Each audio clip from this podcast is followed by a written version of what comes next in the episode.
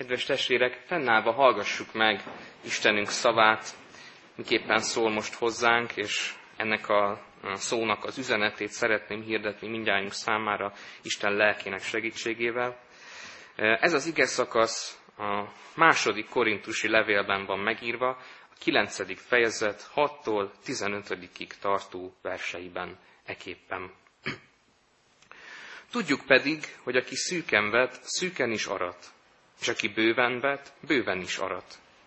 Mindenki úgy adjon, ahogyan előre eldöntötte szívében, ne kedvetlenül vagy kényszerűségből, mert a jókedvű adakozót szereti Isten. Istennek pedig hatalma van arra, hogy minden kegyelmét kiárassza rátok, hogy mindenütt, mindenkor, minden szükségessel rendelkezzetek, és bőségetekből jusson minden jó cselekedetre. Amint megvan írva, bőkezően osztott a szegényeknek, igazsága megmarad örökké. Aki pedig magot ad a magvetőnek, és eledelül kenyeret, megadja és megsokasítja vetőmagotokat, és megszaporítja igazságotok gyümölcsét. Így mindenben meggazdagodtok a teljes tisztas szívűségre, amely általunk hálaadás szül Isten iránt. Mert ez az Isten előtti szolgálat nem csak enyhít a szentek nyomorúságán, hanem sokakat hálaadásra is indít Isten iránt. Mert e szolgálat eredményességért dicsőítik majd Istent. Azért az engedelmességért, amelyek Krisztus evangéliumáról vallást tesztek, és azért a jó szívűségetekért, amely irántunk és mindenki iránt megnyilvánul. Ők könyörögnek is értetek, és vágyódnak utánatok, mivel Isten jósága bőven kiárat rátok. Hála legyen Istennek kimondhatatlan ajándékáért. Amen. Foglaljuk helyet.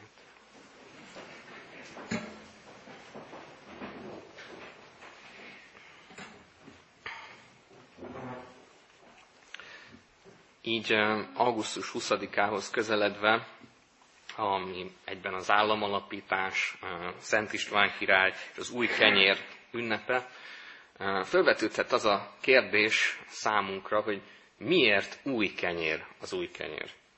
Hiszen, ha belegondolunk, egész évben kapunk pétkárukat a boltból, lisztet vehetünk, amiből magunk is készíthetünk kenyeret, tehát úgy nem újdonság nekünk egy új kenyér. És ott van a másik kérdés is, hogy miért pont augusztusban ünnepeljük ezt, amikor maga az aratás, hát tulajdonképpen június végén kezdődik, és legtöbbször július elején már be is fejeződik. Persze vannak ilyen kitolások, vannak más fajta búza félék, amik elhúzódhatnak az aratással, de, de alapvetően augusztus nem tűnik feltétlenül olyan aktuálisnak. És igazából csak 1949 óta rendelték el államilag, hogy hát augusztus 20-án ünnepeljük az új kenyeret. Kicsit ellensúlyozva a 20 vallásos jellegét, ugye, mint Szent István király ünnepét, keresztény állam alapítás ünnepét. De hogyha egy kicsit máshogy tekintünk erre az ünnepre, mint például az egész évben bearatott búzáért, és így a kenyért való hálaadásra, akkor megláthatjuk az ünnep aktualitását. Sőt, különösen akkor, hogyha nem csupán az anyagi oldalát nézzük, hogyha nem csupán a fizikai kenyeret tekintjük ebben, hanem a lelki kenyeret, a lelki eledelt. Az igénk tehát eh, pont nem csupán a földi aratás és a kenyér áldásáról szól, hanem arról is, hogy valódi lelki kenyeret kaptunk Krisztusban, ami a mindennapi életünk lelki eledelévé lehet. És ilyen értelemben Pál a lelki vetés és aratás üzenetét mélyíti el számunkra, ami megmutatja, hogy Isten milyen bőkezűen adott nekünk mindenféle áldást az életünkben, a múltban, a jelenben, és mennyire bőkezően bánik velünk folyamatosan. De a kérdés az, hogy hogyan élünk ezekkel az ajándékokkal, ezekkel az áldásokkal, amiket Istentől kapunk. Éppen ezért három fontos üzenetet szeretnék kibontani az igéből. Egyrészt, ami tulajdonképpen mindennek az alapja, hogy Isten bőkezően adta az ő ajándékait az életünkben. A második, hogy Isten azért adja az ajándékait, hogy éljünk vele, hogy szolgáljunk vele. És végül pedig arról is lesz szó, hogy az adakozás tulajdonképpen Isten ajándékainak továbbadása. Fontos kérdések ezek, amikre az ige viszont mindig választad. Isten bőkezően adta tehát az ő ajándékait az életünkben. Azonban, amikor így ebbe a mondatba próbálunk belegondolni, akkor pont az ellenkezőjével találkozunk a világban. Magyarországon mostanság azt látjuk, hogy egyfajta panasz kultúrában élünk. És sokszor mi is részesei vannak, vagyunk ennek a panasz kultúrának. Mi is hozzájárulunk. Panaszkodunk az államra, panaszkodunk a városvezetésre, vagy a tömegközlekedésre, mert megint rosszkor jönnek a buszok. Elégedetlenek vagyunk a házunkkal, az autónkkal, a kertünkkel, az anyagi dolgainkkal kapcsolatban. Panaszkodunk az eladóra, hogy csúnyán nézett rám, a szomszédunkra. Mértatlankodunk egy ismerősünk, vagy egy családtagunk hibái miatt. És még lehetne sorolni, hogy mi minden van előttünk, amiért panaszkodhatunk. Talán ennek az oka az, hogy sokszor nem azt látjuk meg, amink van, hanem azt keressük, hogy mi minden nincs meg az életünkben. De tegyük föl egy kicsit magunknak a kérdést, hogy volt-e már akár csak ebben az évben olyan, hogy visszatekintettük és megszámoltuk, hogy mi mindennel lettünk gazdagabbak idén. Vagy a, mondjuk egy tíz éves vagy húsz éves időintervallumba is belegondolhatunk. Itt nem feltétlenül az anyagi javakról van szó, hanem a lelki javakról is akár. Hogyan néznénk meg például magunkat a tíz évvel ezelőtti énünk szemüvegén keresztül, nézőpontjából? Hogyan néznénk magunkat a mostani helyzetben, hogyha egy tíz évvel ezelőtti magunk nézőpontjából szemlélnénk az életünket? Hogyha a múltunkat a panaszkodás szempontjából nézzük, akkor sötétnek és elkeserítőnek láthatjuk a jelenünket is. De hogyha az áldásokra, hálaadással tekintünk, és valóban áldásoknak látjuk az életünk eseményeit, történéseit, adottságait, és mindenféle dolgot, amink van, akkor egészen más kép tárul a szemünk elé. Akkor valóban elégedetnek fogjuk érezni magunkat. Ugyanis ezt mondja az ige, így mindenben meggazdagodtok a teljes tiszta szívűségre, amely általunk hálaadás szül Isten iránt. Valóban ez a hálaadással teli szívvel tudunk-e visszagondolni az évünkre, tíz év, tíz év távlatában, akár mostani jelenünkre is. Személyes példaként szeretnénk elmondani egy, egy ilyen érzés és gondolat fonalat, ami mostanában nagyon sokat gondolkoztam. Én, én három éve vagyok itt hidegkúton, és sok minden történt velem. Sok mindenen átestem, sok mindent megtapasztaltam, rengeteg tanúságot tudtam leszűrni mindezekből a dolgokból, rengeteg mindent kaptam, ezzel tisztában is vagyok. És valóban, ahogy így az utóbbi hónapokban gondolkoztam és számot vetettem magamban, el kell gondolkoznom, hogy milyen a mostani jelenem. És meg kell vallanom, hogy az elmúlt hónapokban sokszor voltam elégedetlen. Sokszor éreztem ezt. És csak azt akartam látni, hogy mim lehetne még. Hogy mivel tudna még megáldani Isten, hogyha megtenni ezt. Szinte már, már kicsit követeltem is Istentől, hogy, hogy azért mutassa már meg az áldásait. Ugye elgondolkoztam ezen, hogy lehetnék fontosabb. Vagy lehetne kertem, lehetne akár csak egy fél szobával nagyobb lakásom. És így ezeken gondolkoztam, hogy mi mindenem lehetne még a jelenemben, a jövőmben, minden tekintetben. De aztán Isten megmutatta nekem egy imádságomban, hogy eddig végig rosszul gondolkoztam. Eddig végig teljesen egy ilyen sötétítő szemüvegen keresztül láttam a világot.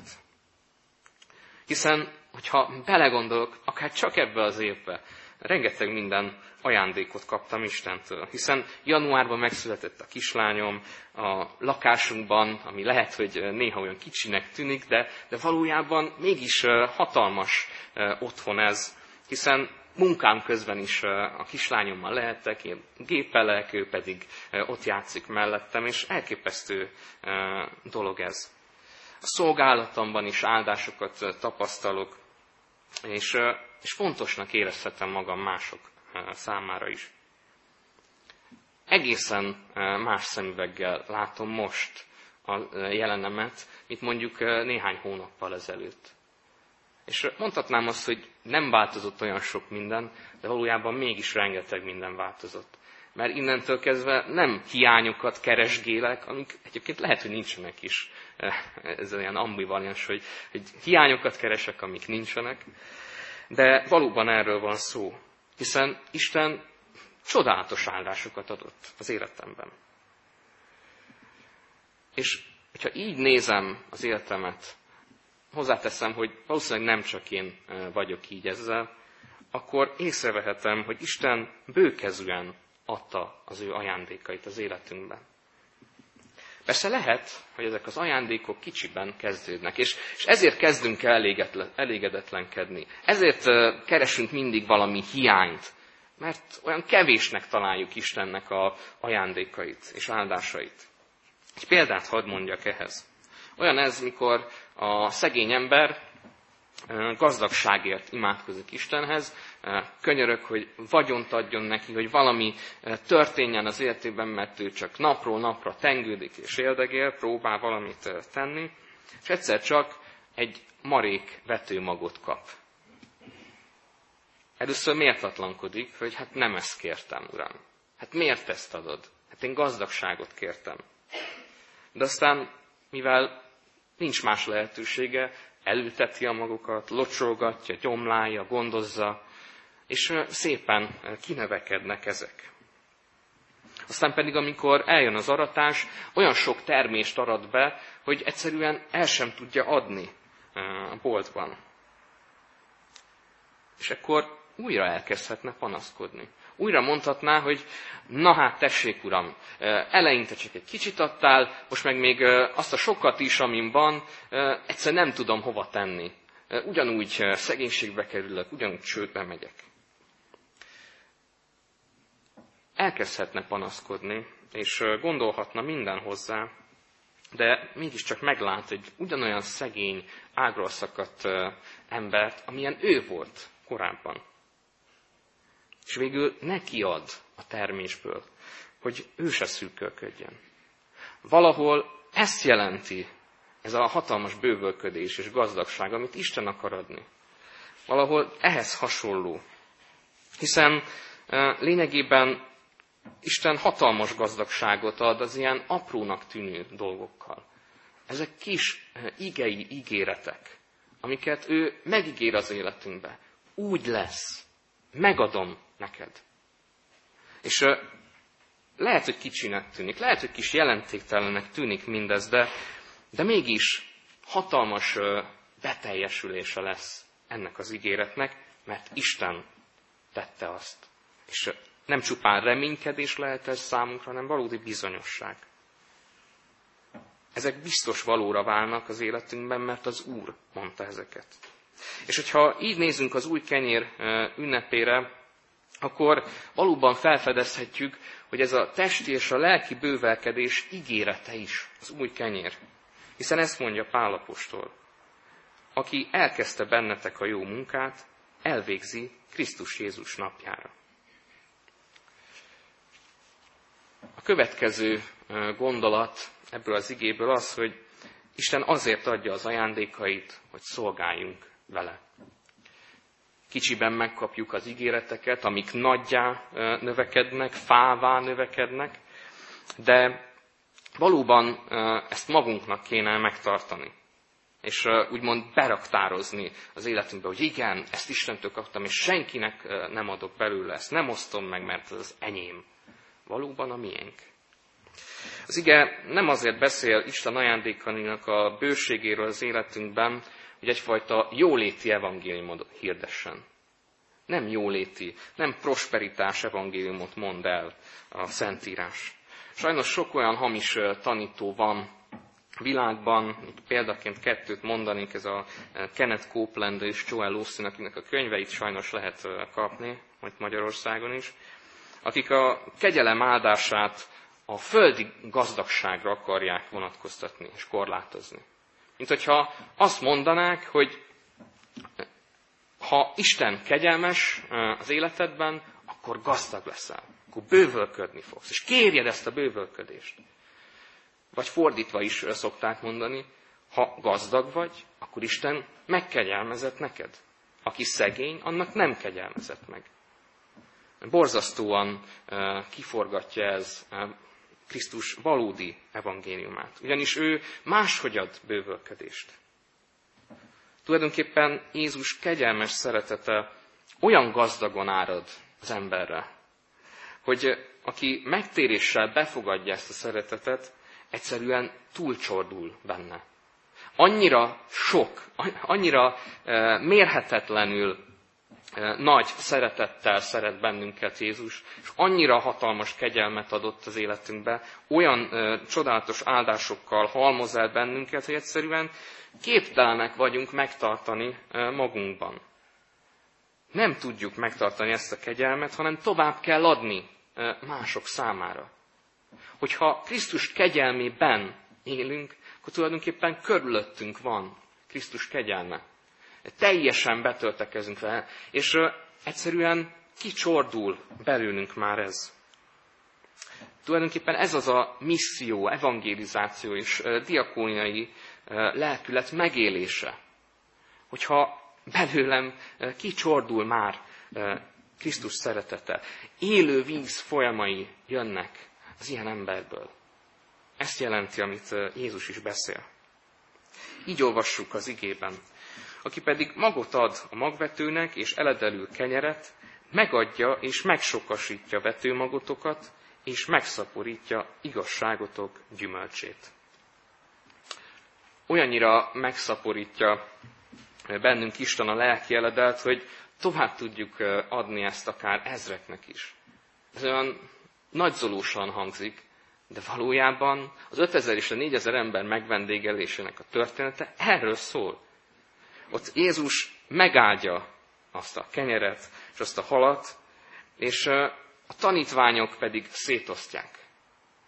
Most gondoljunk bele ebbe a helyzetbe. Ott vannak a tanítványok, az esélytelenek nyugalmával elindulnak, és aztán csoda történik. Minden embernek jut, sőt nem csak, hogy jut, hanem bővölködik mindenki. Tizenkét telekosárral szednek össze maradékot. Így nekik is telekosárral jut abból a kis kevésből, ami eleinte volt. Jézus ilyennyire megszaporítja az életünkben a, az ő ajándékait és áldásait. És ez nem csupán az anyagi dolgokra, és nem elsősorban az anyagi dolgokra, hanem főként arra e, lelki valóságra vonatkozik, amely örökké való.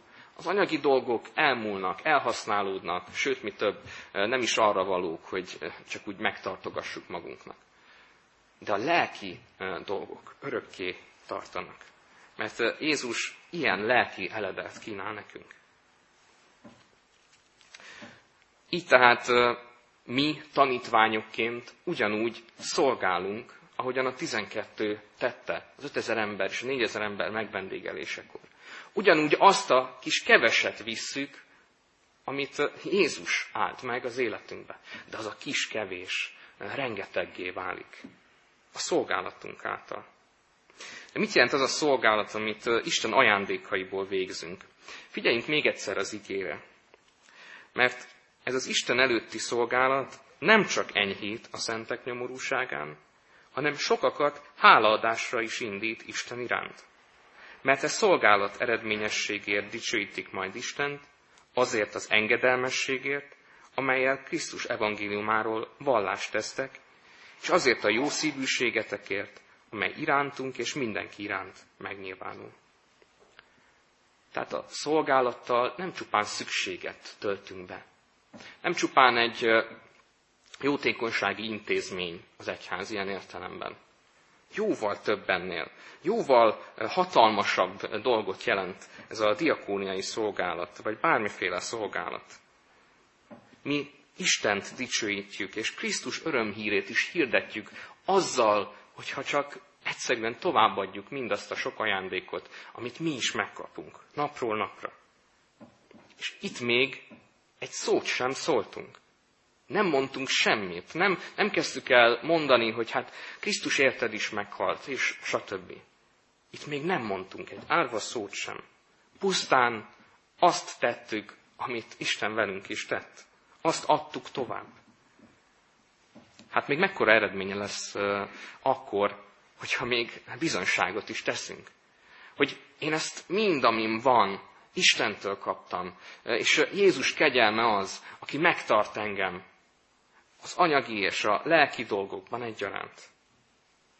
Hogyha szánkkal bizonyságot teszünk, az hatalmas erőt jelent. Úgymond egymást támogatja meg az ige hirdetés és a szolgálat.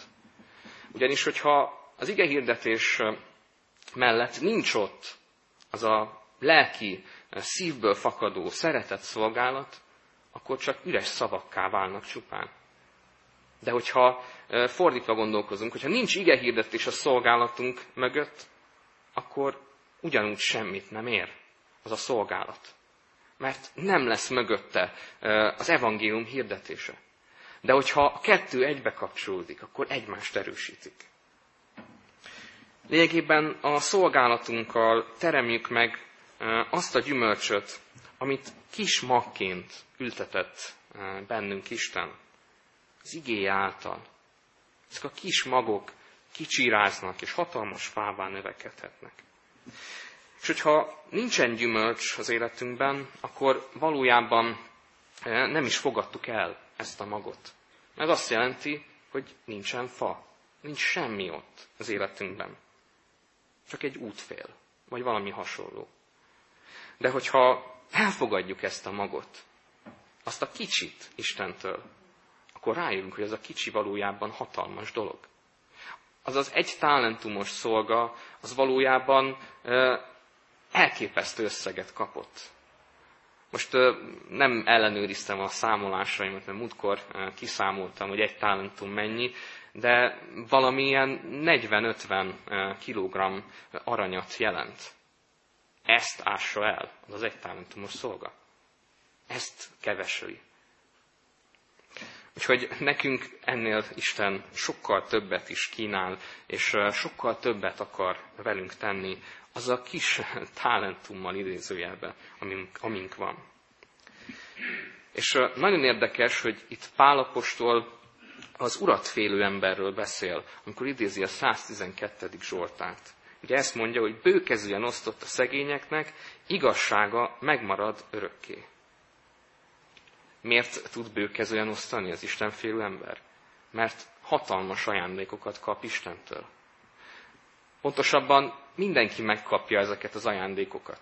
Mindenkit részesített Isten az ő általános kegyelméből. Mindenki felfedezheti az ő hatalmát, az ő szeretetét és kegyelmét.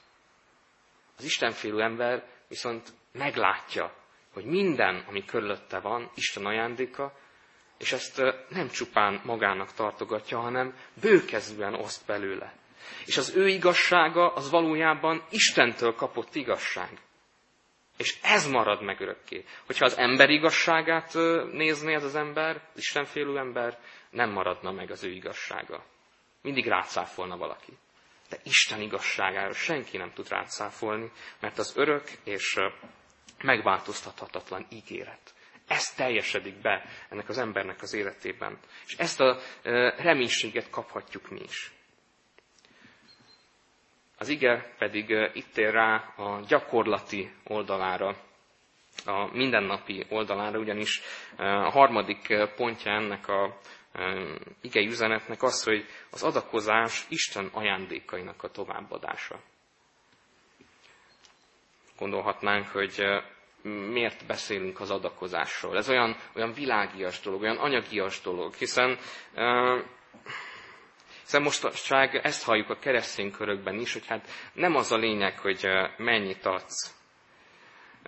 Néha úgy érezzük, amikor az adakozásról van szó, akkor tulajdonképpen a lelkész tarhálja a gyülekezetet, hogy hát még többet kéne, mert nem elég. Pedig ennél távolabb nem is állhatnánk az igazságtól, hogyha ezt gondolnánk. Ugyanis az ige egészen másról beszél. Arról beszél, hogy az adakozás, a pénzbeli, anyagi adomány is lelki kérdés. Nem arról van szó, hogy én számszerűsítenem kell az én adományaimat, külön ilyen nyilvántartást kell vezetnem, és akkor majd attól leszek jó keresztény. Egyáltalán nem. Ezek lelki kérdések. Az adakozás, a szolgálat, szívből fakadó kérdés. Úgy is fogalmazhatunk, hogy az adakozás módja, mennyisége, minősége nem csupán egy profán dolog, nem csupán egy világi dolog, hanem nagyon erősen függ attól, hogy milyen lelkiség, milyen hit van mögötte. Mert lehet adakozni rengeteget hit nélkül is, de az semmit nem fog érni. Az igazából kiszórt pénz lesz az ablakon. De lehet nagyon keveset, azt a két fillért is, őszinte hittel, és teljes odaadása és, és, és Istennek való hálával adni. Egészen más ez a kettő. Pál kifejezetten a vetés és aratás ószövetségi képét hozza elénk. Aki szűken vet, szűken is arat, és aki bőven vet, bőven is arat. Nem hiszem, hogy lenne olyan gazda, aki szűkmarkúan eh, kiszámolja, hogy eh, mennyi az a legminimálisabb eh, mennyiségű vetőmag, amit el kell vetni. Mert hogyha ezt teszi, akkor nem igazán lesz jó a termése az aratáskor. Hogyha ilyen az adakozásunk mögötti lelkiség, ilyen szűkmarkú, ahogyan Pálapostól is mondja, hogy ilyen a szolgálatunk mögötti lelkiség, akkor úgymond sajnáljuk Istentől a lelki és a testi javainkat, és nem is lesz áldás ezen a szolgálaton. Azért, mert mi magunk sem áldásként értékeljük. Mert mi is nyűgnek értékeljük, mert mi is úgy tekintünk rá, hogy hát valamit azért adni kéne, nem? És akkor vagy befizetem, vagy bedobom. Kényszerként tekinthetünk így az adományra is, hogyha nem áldásként nézzünk rá. Sokan úgy vannak vele, hogy elég, hogyha befizettem erre az évre az egyház fenntartó járulékot, akkor le van rendezve minden, le van tudva minden. Többi nem is számít. Ezzel támogatom úgyis a szolgálatokat, nekem már nem kell tennem semmit. Milyen lélek van e mögött a gondolkozás mögött? Milyen szívvel adakozok? Milyen szívvel szolgálok a tetteimmel?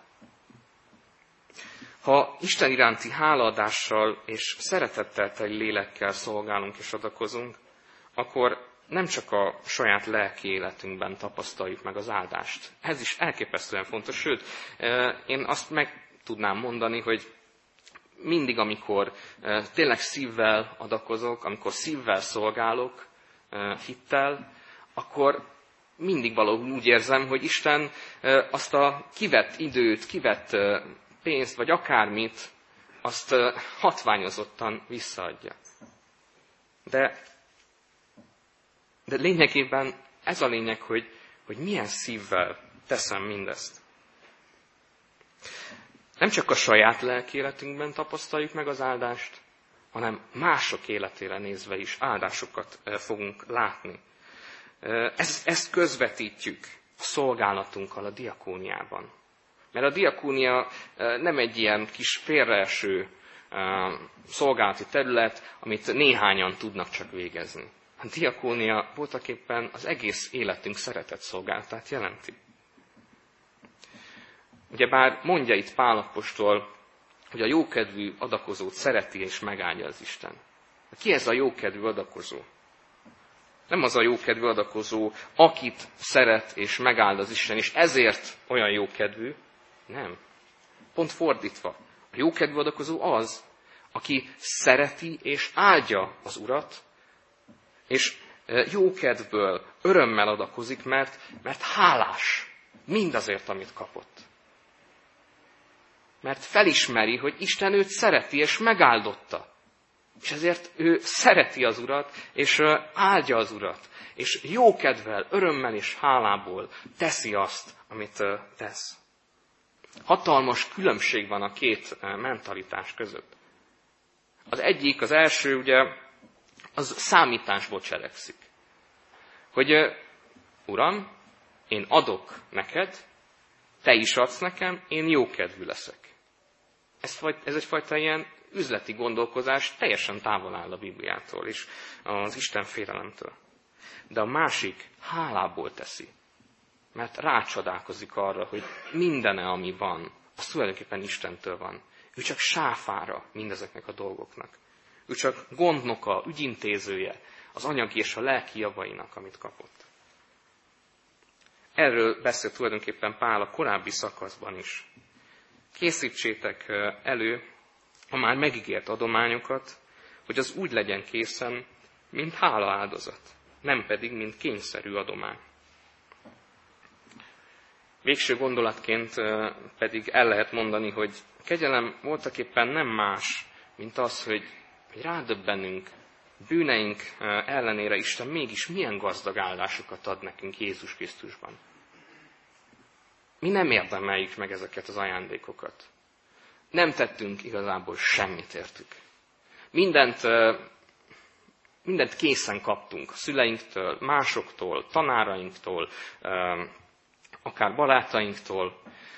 Folyamatosan az életünkben elért nagy sikerek mögött valójában mindig mások vállain álltunk.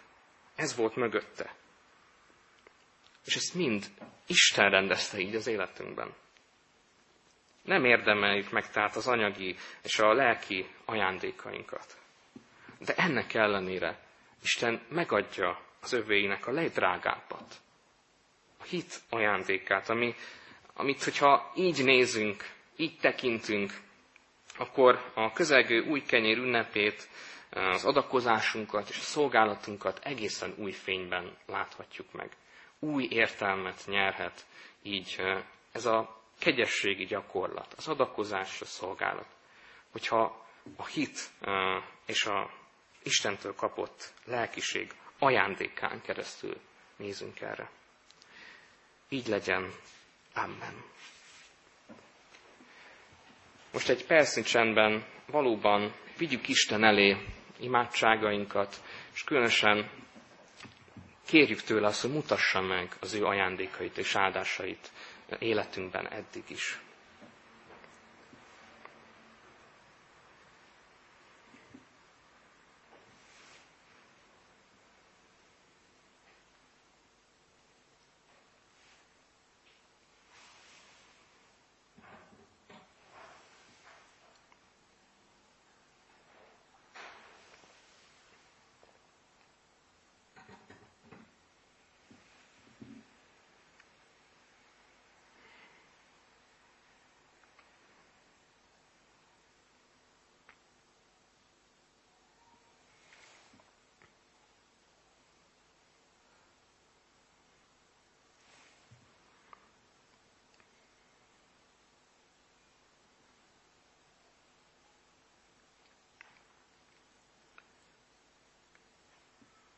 Áldott az Úr, mert nem veti meg könyörgéseink szavát.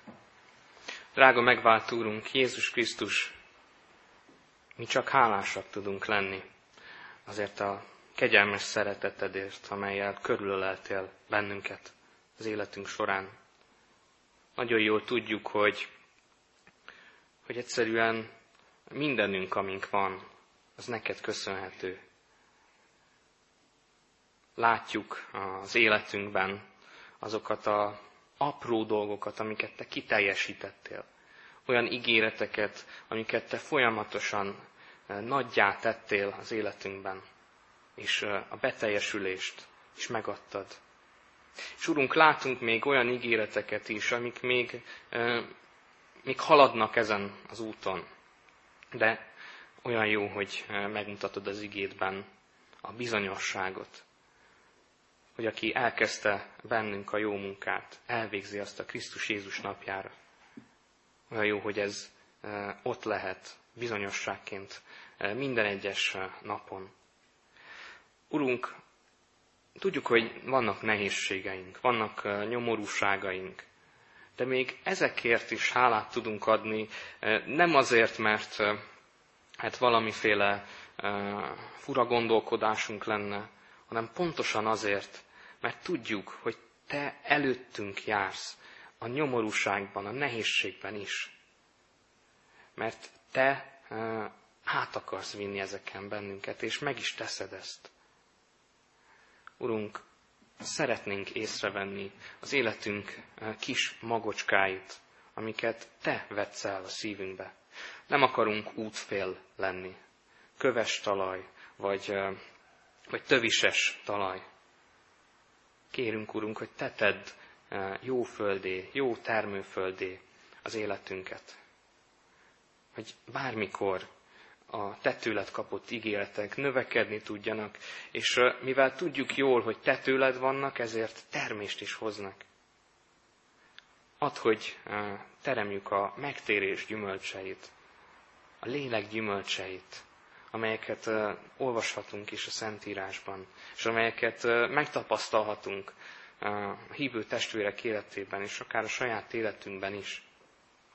Kérjük tőled, Urunk, ezeket. Add, hogy adakozásunkban is ne az domináljon, hogy mi most kiszámolgatjuk, hogy meddig jó, meddig éri meg nekünk adakozni. Ne tudja a jobb kezünk mit tesz a bal, hanem add a szívünkbe azt az indulatot, amely, amely nem számolgat, hanem egyszerűen csak teszi azt, amit te kérsz, ami igazából neked jár, mert a tied mert tőled kaptuk. Urunk, add ezt a tolcsorduló szeretetet a szívünkbe, irántad, mások iránt. Tudjuk, hogy nagyon nehéz, és sokszor gátat akarunk ennek szabni, de te legyél az, aki az élő vizet fölfakasztja a mi életünkben. Kérünk, Urunk, így a gyülekezetünk szolgálóiért is, hogy őket is te áld meg. És kérünk téged, Urunk, azért, hogy ezt a gyülekezetet is te részeltest a te tőled való bőségben, ami nem feltétlenül anyagi javakat, hanem sokkal inkább lelki javakat jelent. Mert ez jelenti azt, hogy te növeled megtérőkkel a gyülekezetet, és ébredéseket adsz így a gyülekezet által világban.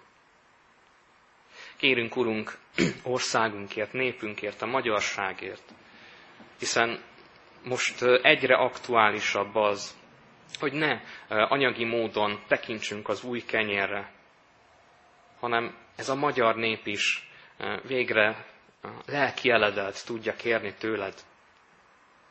Az anyagias és panaszkodó kultúránkat pedig el tudjuk vetni magunktól.